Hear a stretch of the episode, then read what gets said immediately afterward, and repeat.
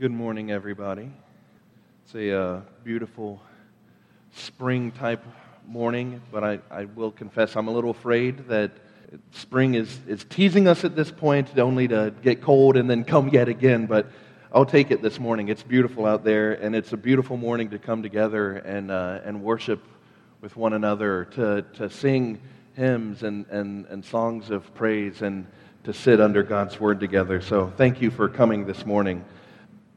As I've mentioned before, oftentimes on my way to work, uh, I get my uh, recap of what's going on in the world around me by listening to NPR on the way to work. Uh, that way I get uh, news locally and, and nationally and globally, and a little bit of like bluegrass and just weird stuff thrown in there as well. But this week, I, I and it, it's funny because I actually just heard it this week but I, I, heard an interesting study that was conducted uh, by social scientists in, here in the United States and in Britain and in Germany. But they were, uh, they were testing the polarization of people and the, uh, um, the, the, partisanship, uh, the, the stance that people take on what politicians say. And the way that they would test this is they would just give a quote or a statement that someone has said without telling them who said it and then ask if they agree or not. And more often than not, people would agree with a quote that someone had said, even if it was someone that they would normally fight against and disagree with. And then the second round of tests, they would take a quote from somebody, and then after they, they gave the person the quote, they would actually say, Who said the quote? You know, depending on which political party they belong to, and then people would either accept or reject that statement, mostly based off of who said it. But the really interesting part was in the third round of tests that they would give people a quote, but then they would attribute it to someone from the opposite political party and then people would agree or disagree with that quote, not based off of what the quote itself was, but based off of who said it. And so these tests revealed a lot about the way that, that people uh, not just uh, view sound bites, but, or I guess hear sound bites, but the way that uh, people are willing to listen to one another, even if it's someone that we would normally disagree with. And more often than not, if it comes from someone that, uh, uh partisan wise, that we stand against, we're not even willing to listen to what that person has to say just based off of what political party that they belong to. And it was this reminder that right now, and maybe it's just me, I don't know, but I, it seems like we are living in one of the most divisive cultures in history. There's always been conflict. There's always been arguments and battles and fights and wars and all of this stuff. But it seems like more and more people are being turned against one another more out of party affiliations or paradigm shifts or thoughts than the core of what people actually stand for. People are more torn against one another based off of a group stance than their actual thoughts. Uh, and more often than not, this leads to isolation. Uh, in, in, such an age of, of all this uh, connectedness through social media, we're actually seeing more and more division instead of more and more unity. And, and in fact, we see that most people just end up in an echo chamber surrounded by people that view and think and speak the same way. And these divisions can be found in all sorts of different areas, uh, ranging not just political affiliation, but to where people stand on LGBT issues or their stance on immigration or with all of the, the hashtags that have come up over the past few years of, of the Me Too movement or Black Lives Matter or Blue Lives Matter, all of these things, which there are elements of good truth inside each of these things. But people take a stance and, and end up refusing to even listen to anyone who believes differently. And it's not just in the outside world, it's happening even within the church. And it's happened in the church for generations, uh, even from, from things of, of simple things of what is the proper way to baptize, or what songs are you or are you not allowed to sing in a church. Even within the, the PCA a few years ago, there was a huge argument of pastors yelling at one another of the proper way to take the Lord's Supper. Are you or are you not allowed to dip the bread in the wine or grape juice? And there were people yelling at each other and, and questioning each other's belief in Jesus over this way to take communion. A few weeks ago, we even saw the, uh, I don't know if you saw this in the news or not, but the United Methodist Church has essentially begun to, to split, and this chasm is, or this schism has begun because of the church's stance on will they or will they not ordain LGBT members as clergy. And the church is beginning to, to split apart. And so it's not just the outside world, it's happening even within the church because we've become so accustomed to fighting over divisions that oftentimes it's easy to forget the core of the church is the gospel. One of today's huge buzzwords is this word inclusion. And it's meant to, to take all these people that are normally on the outskirts, the, the people that are not, uh, another word is representation. That, that's getting tossed around a lot lately. But inclusion, are, are these outsiders being included in the larger picture? But the interesting thing is, with all this push for inclusion for all these separate groups, they're actually becoming more and more exclusive because you have to agree wholeheartedly with everything that they say and believe, or else you're on their outside. And so, in this push for more inclusion, these groups end up becoming more and more exclusive. But then we look at the gospel, and we see that at the core of the gospel, Jesus makes one of the most exclusive statements ever. That in, in John 14, 6, Jesus says, I am the way and the truth and the life, and no one comes to the Father except through me. That the way to the Father is not found in being good enough or being a, a, moral person. It's not found in, in many paths to God that you can follow Muhammad or Buddha or, or any of these other things and still get to the same endpoint. It's not moralism. It's not supporting the, the, a good enough cultural uh, cause. That the only way to the Father is submitting to Jesus Christ. And that is one of the most divisive statements that has ever been recorded in history. It's extremely exclusive. But the beauty of what we see in this passage in Ephesians 3 is that that exclusive statement of Christ reveals one of the most inclusive faiths possible. Because we see in this passage that this passage encourages every person to submit to the exclusive claims and statements of Christ. First, in verses 14, or not 14, in, in verses 1 through 7, because we're not even at 14 yet. In verses 1 through 7, because the gospel includes the outsider. So we see inclusion for the outsider. Every person should submit to the exclusive claim of Christ. Secondly, in verses 8 through 10, because the gospel includes the fallen. And third, in verses 11 through 13, because the gospel includes the suffering. Before I go any further, let us pray.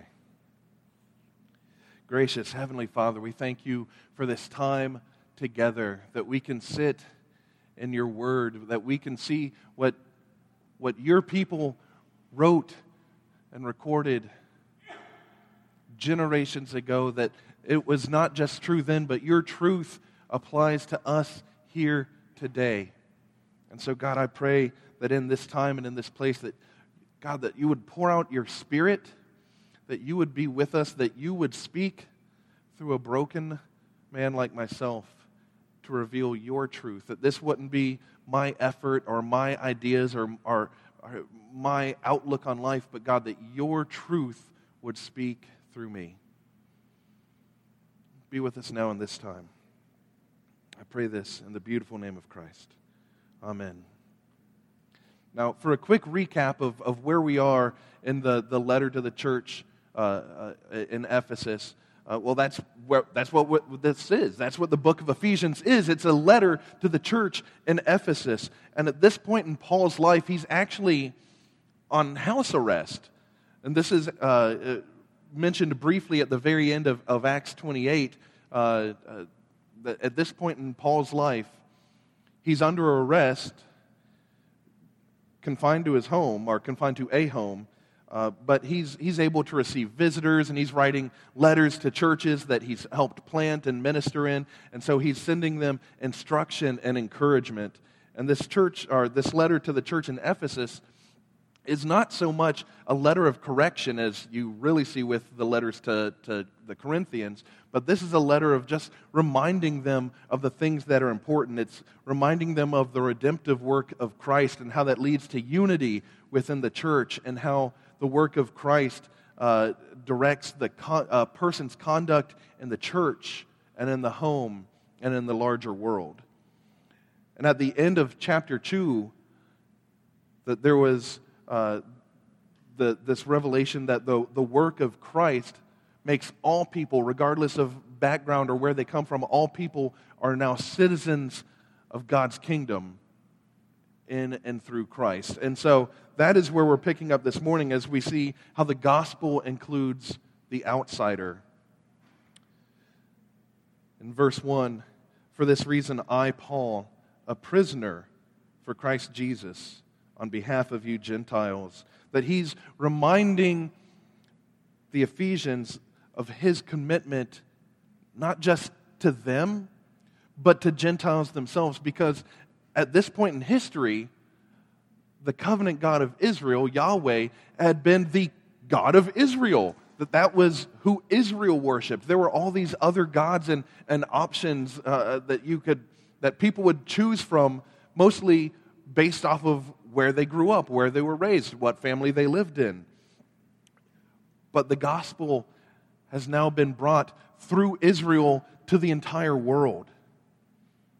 That these Gentiles who were outsiders have now been brought into a covenant relationship with the God of Israel. And Paul is reminding them of his commitment, not just to this church, but to all of those who are out, considered outsiders. Continuing in verse 2 assuming that you have heard of the stewardship of God's grace that was given to me for you, how the mystery was made known to me by revelation as I have written briefly. And this is recorded in what we know as Acts chapter 9 of how Paul uh, at one point had been persecuting the church, but on the road to Damascus had a, a, a miraculous revelation where he encountered Christ and was struck blind, and, and yet through that whole process was led and brought from a persecutor of the church into one of the church's, if not the church's, biggest evangelist. That he went from trying to destroy the church to advancing the kingdom. And all of this through this miraculous event uh, that is recorded in Acts 9. And then in 4 through 5. When you read this, you can perceive my insight into the mystery of Christ which was not made known to the sons of men in other generations, as it has now been revealed to his holy apostles and prophets by the Spirit. That ever since Genesis 3:15 that God has promised hope. God has promised a Messiah, a redeemer, someone that would come and restore what is broken. And there are glimpses of this hope and this Messiah all through the Old Testament, hints of what is to come, glimpses of the one that God will send. And it's almost this sense of a, a, a, door just being slightly cracked open, that every time you walk past the door, you just get a glimpse into that room on the other side, and you can see a tiny little bit of what is coming.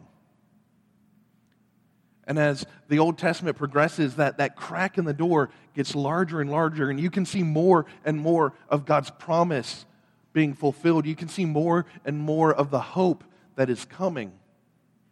And then all of a sudden, with the, with the birth and life and ministry of Jesus, that door is kicked open. And you can see the promised one that God has given to his people the hope that is met in the person of Jesus Christ, the Messiah. And then the apostles and the prophets are the ones stepping through the door, bringing that hope to the people. That what we once saw as glimpses has now been fully revealed and interacted with.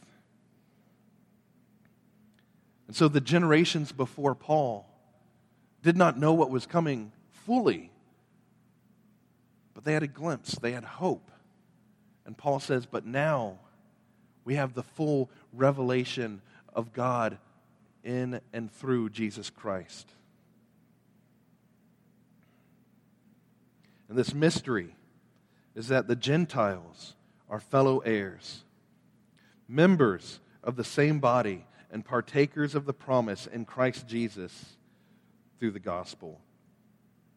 The beautiful thing uh, about the, the language that this was written in, uh, the, the Greek that this was written in, is that the word for Gentile also means nation. So whenever it says Gentiles, you can also read it as nations. And so when he says that this promise or the mystery is that the Gentiles are fellow heirs, these, the nations are fellow heirs. The outsiders are fellow heirs. And this is a fulfillment of God's covenant promise to Abram in Genesis 12:3 when he says that in you, this is God to Abram, in you all the families of the earth shall be blessed. That the covenant of God or the, the, the promise of God was never just intended to rest solely on Israel. But that all the way back in Genesis, God knew that He was going to be bringing the, the outsider in. That those who are on the outside of this nation, on the outside of this relationship, would one day find their hope in God, in Yahweh, in this covenant relationship. That God's covenant promise to Abram is met and fulfilled in Jesus Christ. And then Paul says, Of this gospel, I was made a minister according to the gift of God's grace, which was given me by the working of his power. That pretty much the entire, if you're reading it in your Bible, it's, oh, it's, it's like a, it looks like a paragraph. In the Greek, it's actually one extremely long run on sentence. And Paul is horrendous with his run on sentences. If you ever study Greek, I'm warning you now, reading Paul hurts. But that all, all of that thought that we just read through, Paul is saying, of all that, this is the gospel that I was made a minister according to the gift of God's grace. This, this gospel of bringing the outsider in. I mentioned uh, uh, in a previous sermon that in, the, in this cultural age, in, in, the, in the biblical time that Paul lived, that the, the Jewish temple had an outer court called the court of Gentiles that they were basically allowed through the front door, but they weren't allowed much further than that. It's almost like if you were to walk here into the school, but you couldn't get past like the, the front window where the, the offices are, you had to, that was as far as you could come in. Israel was used to being on the outside. They were the rejects. And yet, Paul is saying that this gospel is meant for them as well, that they are no longer outsiders, but they're brought in and made fellow heirs. They're brought from the outer court into a relationship with the living God.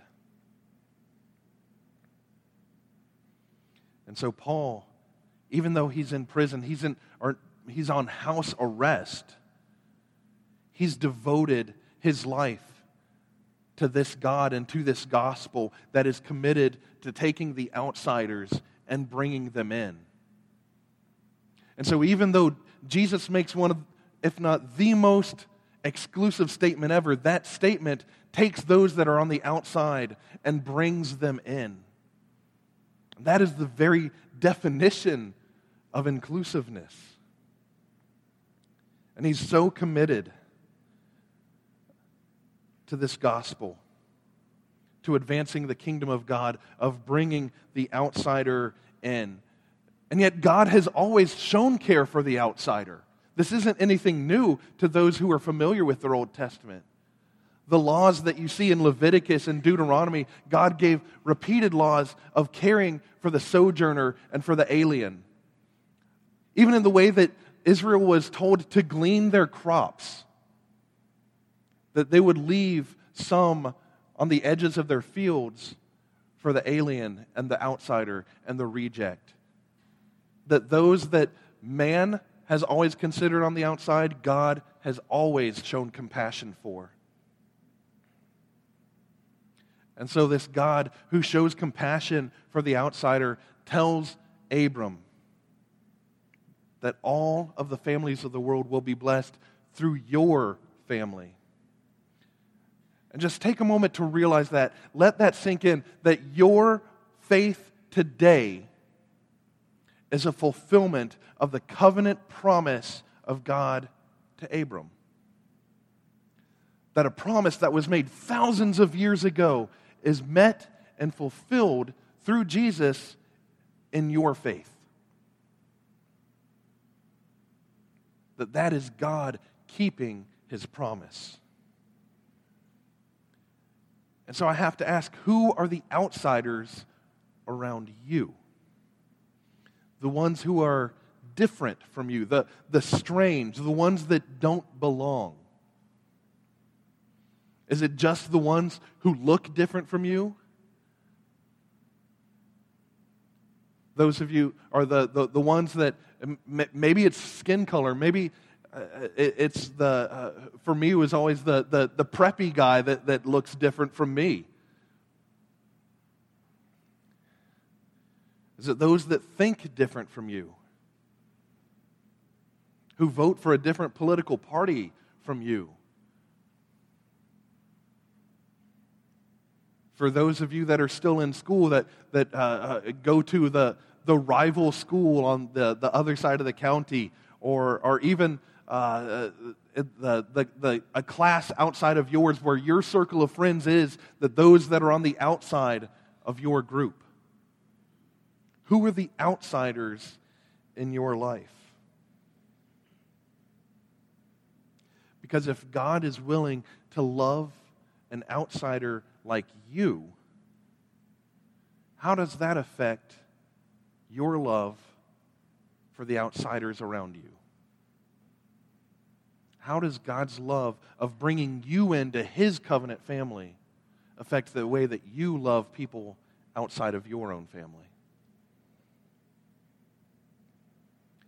The exclusive claims of Christ are inclusive not just for the outsider, but the gospel also includes the fallen.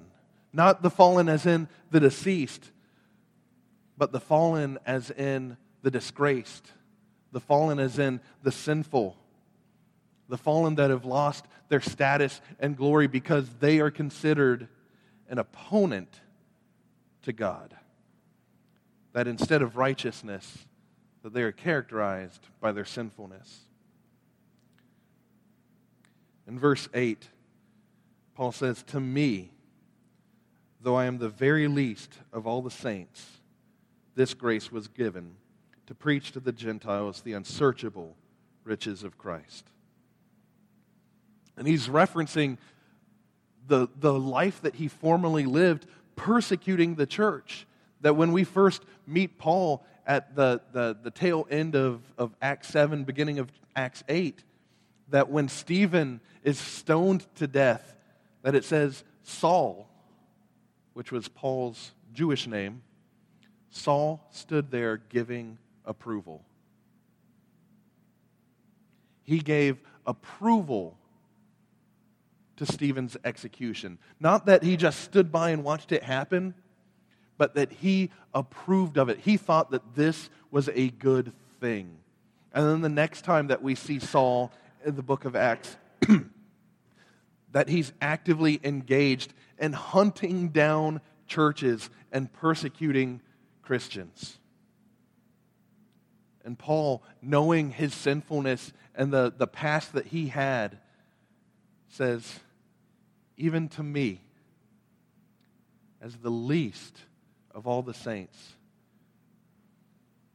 God has given me this.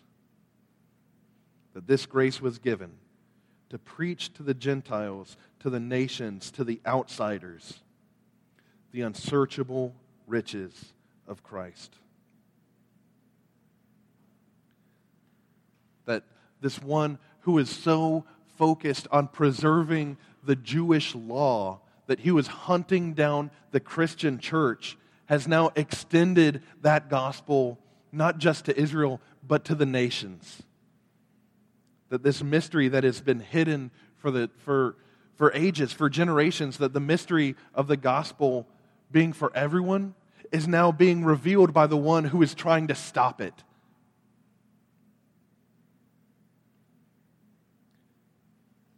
And this is the, the, the heart of the gospel. Because the natural condition of the human heart, of my heart, of your heart, is to be opposed to God Himself. In Romans chapter 5, which was also written by Paul, Romans chapter 5, starting in verse 6. For while we were still weak, at the right time, Christ died for the ungodly.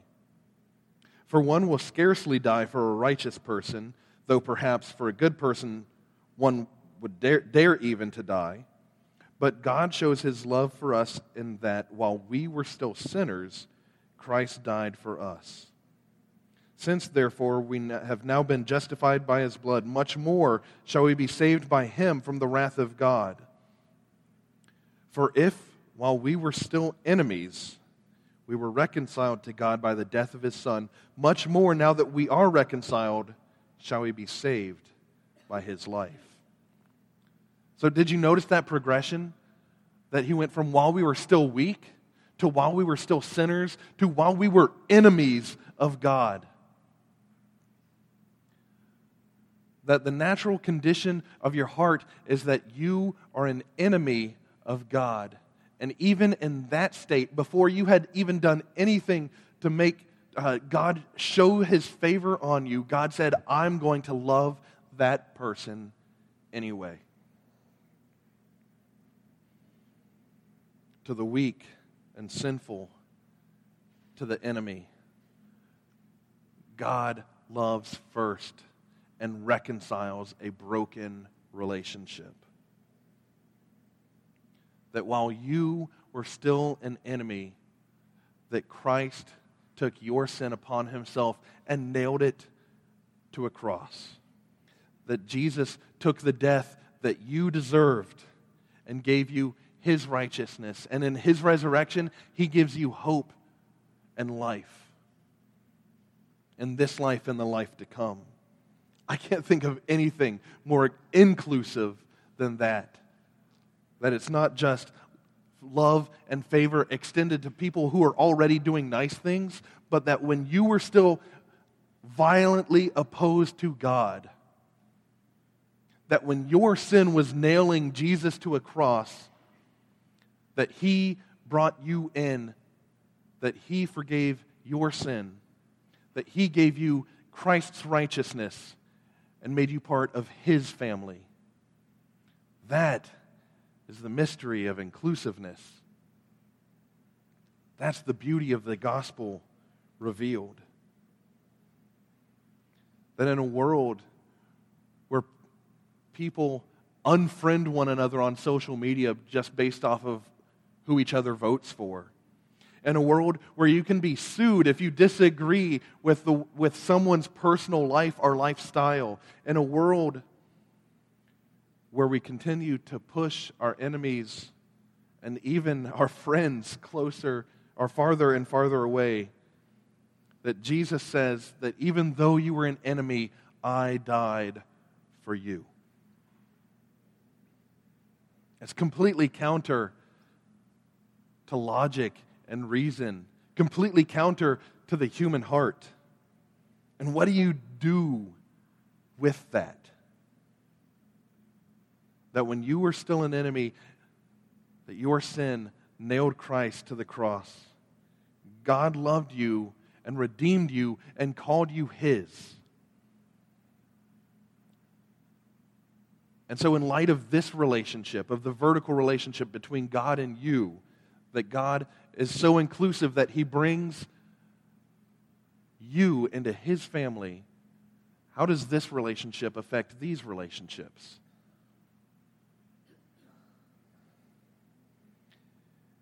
If God can love you when you were an enemy of His, how can you love the others around you that seem opposed to you?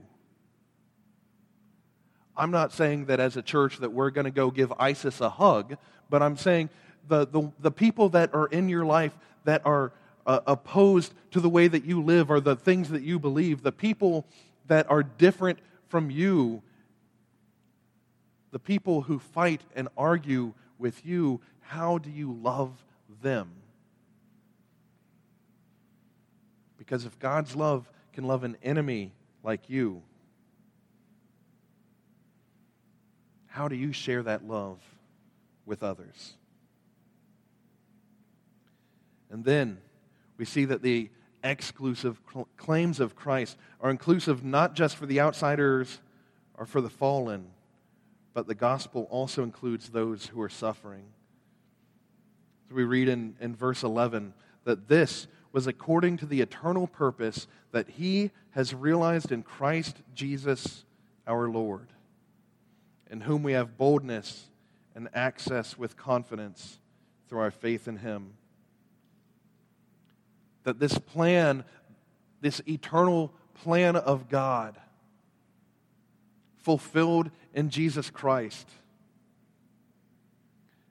And I don't know if you realize this, but the, the ministry of Christ himself focused on those who are hurting, hurting, focused on those who are suffering, the outsiders, the, reject, the rejects. That he loved and included lepers and beggars and adulterers a prostitute was part of his inner circle.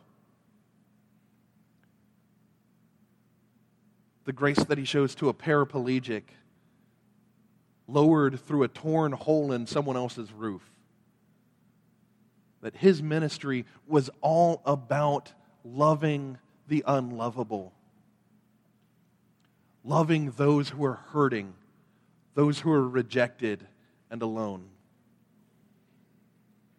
He even says in Matthew 5 Blessed are those who mourn, for they shall be comforted. The ones that are suffering shall know comfort. Jesus himself suffered as he was betrayed and beaten and abandoned and crucified. And Paul suffered for the sake of the gospel, for advancing the gospel outside of Israel to the nations of the world, for taking God's kingdom and including the outsider. Paul suffered.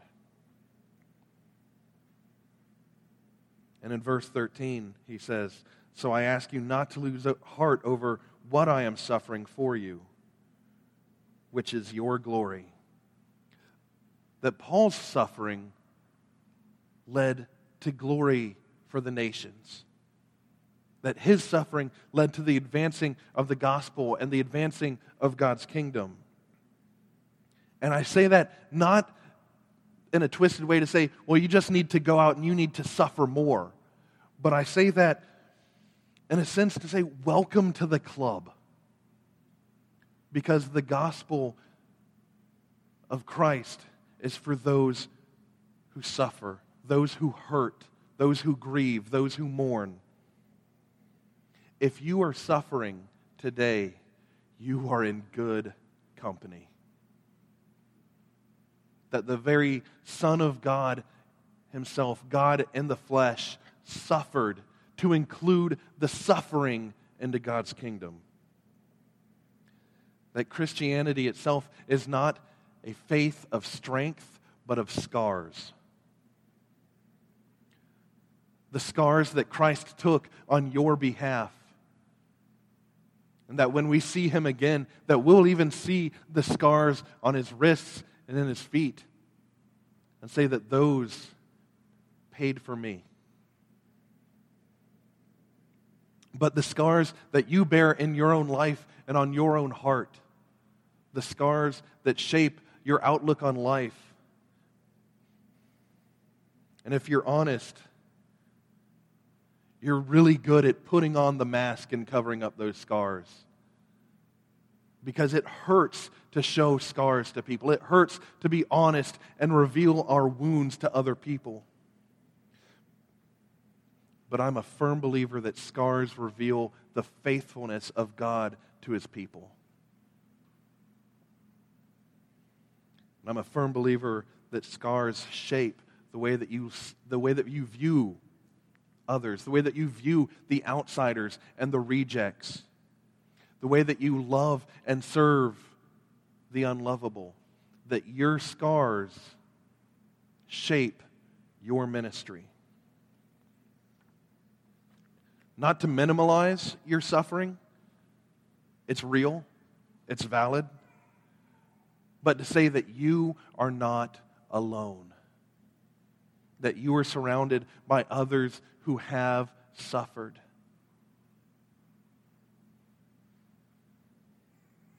And this is the hope for the Christian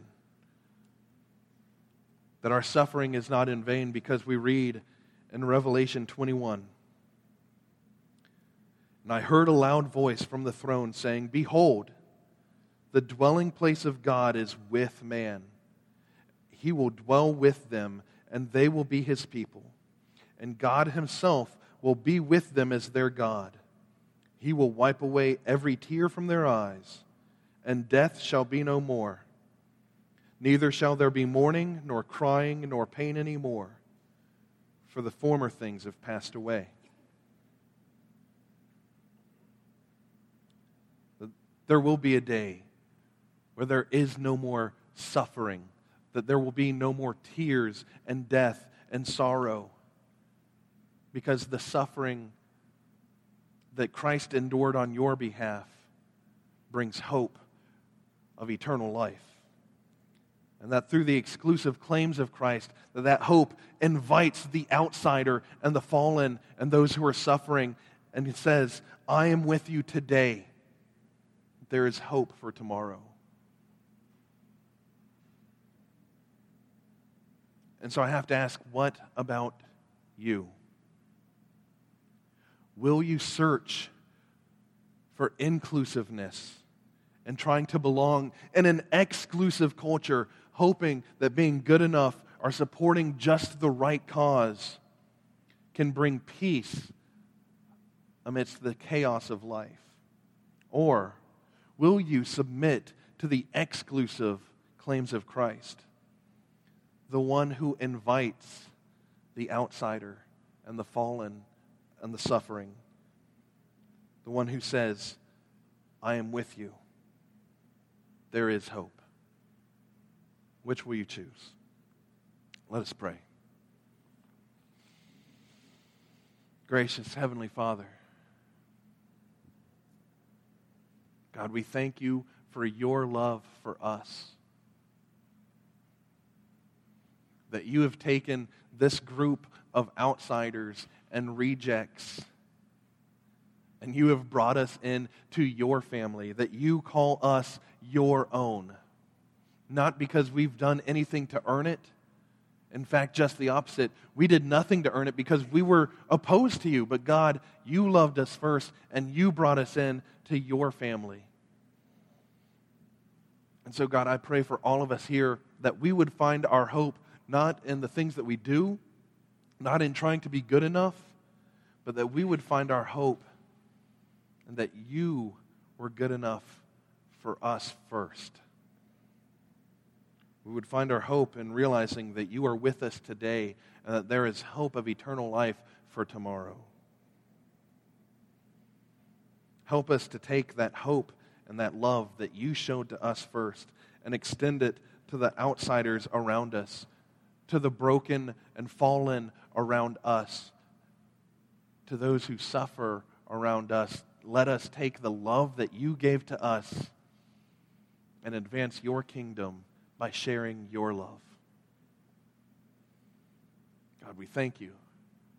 We love you. And we pray this in the victorious name of Jesus Christ. Amen.